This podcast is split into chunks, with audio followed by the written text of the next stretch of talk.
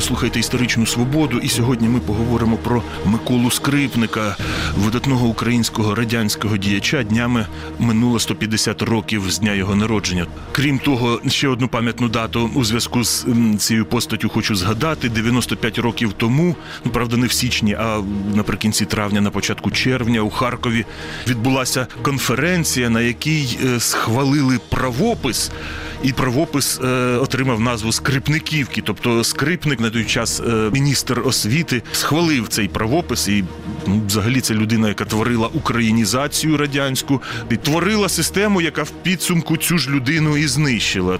Більше про Миколу Скрипника будемо говорити з істориком Геннадієм Єфіменком. Е, пане Єфіменко, доброго дня. Доброго дня. Давайте почнемо з якого моменту. От коли е, говорять про більшовиків, то таке є, якби, загальне місце, що українців серед більшовиків було мало. А чому так? Візьмемо РСДРП, Російську соціал-демократичну робітничу партію, і більшовицьку частину, і меншовицьку частину, як вони розкололися на ці два напрямки. От, скажімо, кавказців дуже багато, особливо серед меншовиків, а українців хоч серед більшовиків, хоч серед меншовиків чомусь мало. Чому так? От, в принципі ж, ліві ідеї в той період були популярні серед українців. Насамперед, через те, що українці – це сільська нація, а партійне життя партії переважно існувало в містах. Партійний перепис був у двадцять другому році. Навіть тоді серед усіх українців-комуністів у містах жило шістдесят один відсоток, а в селах тридцять дев'ять відсотків. Тобто, якщо всіх українців, яких всього було менше шість відсотків серед комуністів, ну, у ВКП(б), а населення близько двадцять відсотків. Так от, якщо всіх українців взяти, які були комуністами, більшість мешкало в містах. Це, власне кажучи, і відповідь на це питання. Я додам також, що українців на тисячу осіб було навіть менше серед українців-комуністів, не те, що там серед росіян, там євреїв чи грузинів, а навіть майже вдвічі менше, ніж серед білорусів. Тому от Микола Скрипник в цьому плані цікавий, така історична постать, цікавий персонаж, що це українець з Донбасу, між іншим, але так, старий більшовик, тобто більшовик ще з дев'ятнадцятого століття, можна так сказати. Ну, чи, так, чи не, ні, більшовик, а соціал-демократ. Да, соціал-демократ, да. Бо соціал-демократи розділились на більшовиків і меншовиків уже в двадцятому столітті. Так. Але дуже давній соратник Леніна був одним з тих, хто брав активну участь у Петроградському перевороті, коли більшовики захопили владу. А невдовзі, за наполяганням Леніна, він відправився в Україну. В Україні Скрипник, він був, якби, рукою Леніна, він виконував волеочільника цієї партії. Чи він все-таки тут відігравав самостійну роль? Ну, з одного боку, особливо на перших початках, справді його відправляли, ну, можна сказати, як агента Леніна. Справа в тому, що в Україні були тоді такі настрої, які передав Затонський, що більшовиків мала підтримка і велика підтримка, ну, не передбачається. В тому сенсі, що треба було завоювати якось маси. Той ж, знову таки, Затонський розповідав, як вони агітували українські полки. Навіть Пятаков Леонід, який не знав української мови, вивчив декілька фраз українською, починав українською, а потім казав: браття, товариші, я був много там за границею нашої України, забыл родной язык, позвольте мені говорити на русском, і йому вже всі дозволяли. Тобто, щоб перехопити ініціативу Центральної Ради, тоді було важливо використовувати якраз ці національні моменти, і тоді по максимуму надсилали в Україну у наприкінці сімнадцятого, на початку вісімнадцятого року, якраз тих, які, ну, або родом були з України, або якось могли опанувати цю українську стихію. Ну, власне кажучи, Скрипник, я так думаю, саме так і зрозумів своє завдання. І одразу по прибуттю фактично став в жорстку таку суперечку, в конфлікт із Донецько-Криворізьким урядом. Ну, спочатку це була власна організація, потім на початку лютого було утворено Донецько-Криворізьку республіку, і от вони якраз дуже-дуже сперечались між собою. Доводив, що Донбас – це Україна, Скрипник це робив з власної ініціативи, чи йому так з Петрограда, чи вже потім з Москви ну, такі розумієте, директиви? Петроград спочатку став за мету захопити всю Україну. Формально це була директива Петрограда, тому що до укладення Брестського мирного договору в усіх телеграмах, які між собою там обмінювалися, у зверненні Леніна до світу, датованим кінцем січня вісімнадцятого року, йшлися якраз про Україну в межах третього універсалу. Тобто, коли, коли намагалися перехопити ініціативу У Н Р і заключити від імені У Н Р ну, радянської делегації договір з країнами Четверного Союзу, то якраз йшло, що вся Україна, і перелічувалося в тому числі там Харків, Донецьк, там, ну не Донецьк, а Донбас, Чорноморські там порти, вже зараз фактично в руках радянської влади. Ну, тобто, називалось це все Україною. Тобто, формально це була така директива. Але був такий період невеличкий після укладення, власне кажучи, Брестського мирного договору, коли більшовики, ну буквально там ну, тижня два-три, сподівалися, що війська німецькі, які вже пішли, не підуть на територію, власне кажучи, Донецько-Криворізької республіки, бо там проголошено, і якась була в пауза, пауза у визначенні меж України. Але вже з п'ятнадцятого березня, ну, після укладення свого мирного договору Росії з країнами Четверного Союзу, то це вже було однозначно, Донбас – це Україна, і відповідно Скрипник теж виходить так, що виконував цю цю настанову, але в нього, звичайно, були і власні, власні бачення, він не був суто об'єктом, він був суб'єктом, тобто він творив історію. Невдовзі став очільником навіть українського радянського так. уряду. На початку березня тисяча дев'ятсот вісімнадцятого року. Так. Так. На цій посаді, наскільки він був самостійна фігура? Саме на цій посаді він скликав вже, ініціатором був, скликав Другий Всеукраїнський з'їзд рад, який, власне кажучи, і проголосив незалежність радянської України. В Кремлі на це все дивилися як на ну, якусь таку гру, в республіки, все це. Потім він на чолі делегації радянської України поїхав фактично за визнанням радянської України у Москву. І коли там певний час Сталін заявив, що, мовляв, досить гратися за цими республіками, час закінчити гру, то Скрипник дуже так жорстко відповів, що це не гра, що це воля народних мас. Тобто він окунувся в цю атмосферу і це все сприймав ну, цілком серйозно і за це, власне кажучи, боровся. Бо потім навіть Комуністичну партію України, коли було вирішено організувати, то він був прихильником самостійної, ну, зв'язаної з Р К П Б через інтернаціонал партії, а не обласної частини Р К П Б. Але це все було переграно і забоялися у Москві, тому що, ну, не дай Бог, що справді це буде якась самостійна організація. І було утворено Комуністичну партію більшовиків України як ну, обласну частину Російської комуністичної більшовицької партії. Найвизначніший, мабуть, момент в біографії Миколи Скрипника – це те, що він був промоутером українізації. Коли з посади наркома освіти радянської України зняли Олександра Шумського за націоналізм, угу. для його націоналізму вигадали окремий термін – шумськізм, то на його місце призначили Скрипника. І от на цій посаді наркома освіти Скрипник, знову ж таки, провадив політику Москви, чи у нього була якась своя лінія? Чим українізація від Шумського відрізнялась від українізації від Скрипника?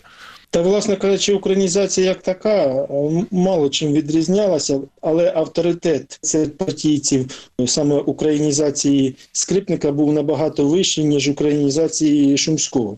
Бо Шумський – це все-таки було чужородне тіло в лавах комуністичної партії, бо вони боротьбисті. Він прийшов з боротьбистів в тисяча дев'ятсот двадцятому році, і йому, в принципі, про це постійно нагадували. Багатьма партійцями, а вони на місцях впроваджували українізацію. Тоді ще було проговорено у двадцять третьому році, що ми можемо за один день відмовитися від українізації. Ну, на конференції всеукраїнській у квітні тисяча дев'ятсот двадцять третього року про таке між собою делегати говорили. Справді думали, ну, що, так би мовити, гра ненадовго.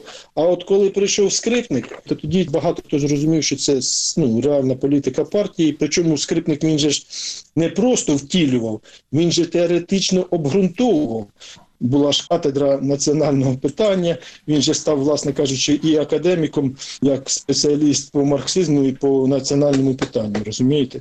А правопис, який назвали Скрипниківкою, це суто через те, що Скрипник цей правопис благословив, чи тут схвалив і пустив його до використання? Чи він справді долучився до створення, тобто він був активним учасником цього процесу? Чи... Я би не сказав, що він активно вплинув на це, тому що плани були до, про цю конференцію раніше, а деякі його, наприклад, пропозиції самого Скрипника не були затверджені на цій правописній конференції. Я думаю, перш за все, справді і просував, уже коли це вже було схвалено, і саме за його підписом вона увійшла у дію. Тобто Скрипник підписав цей правопис як наркомос, і тому, власне кажучи, я вважаю, що Скрипниківка. І головне, що після введення правопису дуже багато робив для розвитку української мови. Тобто тут ще можна сказати, що Скрипниківка не скільки за тим, як він брав участь на конференції, скільки за наслідками провадження розвитку української мови. Оце була справа Скрипника. Старий більшовик щось собі дозволяв, але він коливався разом з генеральною лінією. І що в нього пішло не так, що він скоротив собі віку і застрелився? Просто він намагався фактично поєднати непоєднуване. Його діяльність спровадження українізації справді істотно послабила спротив, власне кажучи, соціально-економічній політики, тому що багато хто бачив, що йде, ну, йдуть такі спрямування в розвиток української культури, і сприймав це як український проєкт. Незважаючи на це все, що він послабив спротив, українізація послабила спротив, все одно ж, ну, наскільки це суперечило настановам українського народу, колективізація, оцей комуністичний штурм, що все одно ж саме в Україні був найбільший спротив колективізації спочатку. І у Кремлі, коли вже вбивство голодом готували, вже на шляху до цього були, розуміли, що на когось треба скинути провину. Сказати, що це ж не ми винні, а в прориві, тоді казали, не голод, а прорив в сільському господарстві, тобто щось таке, страшний великий недолік. Когось треба було звинуватити, обов'язково. Згодом, наприклад, того ж самого Андрія Річицького, який виконував постанову ЦК, звинували і знущання над селянами, і саме, ну, на цій основі розстріляли.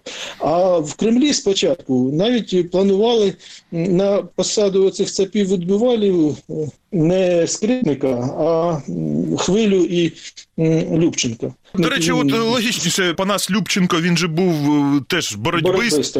Любченко працював по лінії ЦК, ну, агітпроп ЦК до тридцять другого, до грудня тридцять другого, а Скрипник наркомос. Ну, Скрипника намагалися, поки ще не почалось його таке відверте цькування, перевести в Росію на посаду новостворюваного генерального прокурора Радянського Союзу. До того це були різні наркомати, а хотіли створити один. Але це категорично суперечило настановам Скрипника, що ці наркомати мають бути республіканськими, а не загальносоюзниками. Скрипник відмовився. Він не побіг свідчити і наклепи робити на своїх колег, з якими працював. Власне, того почалося цькування Скрипника. А Любченко отримав індульгенцію, і Любченко ж придумав перше звинувачення, яке вже було неспростоване щодо Скрипника. Ви знаєте, що ми знали, в чому Скрипник звинуватити. Ви ж правильно сказали, от, що він коливався разом з лінією партії. Да? Все те, що він проповідував, воно було підкріплене партійними рішеннями.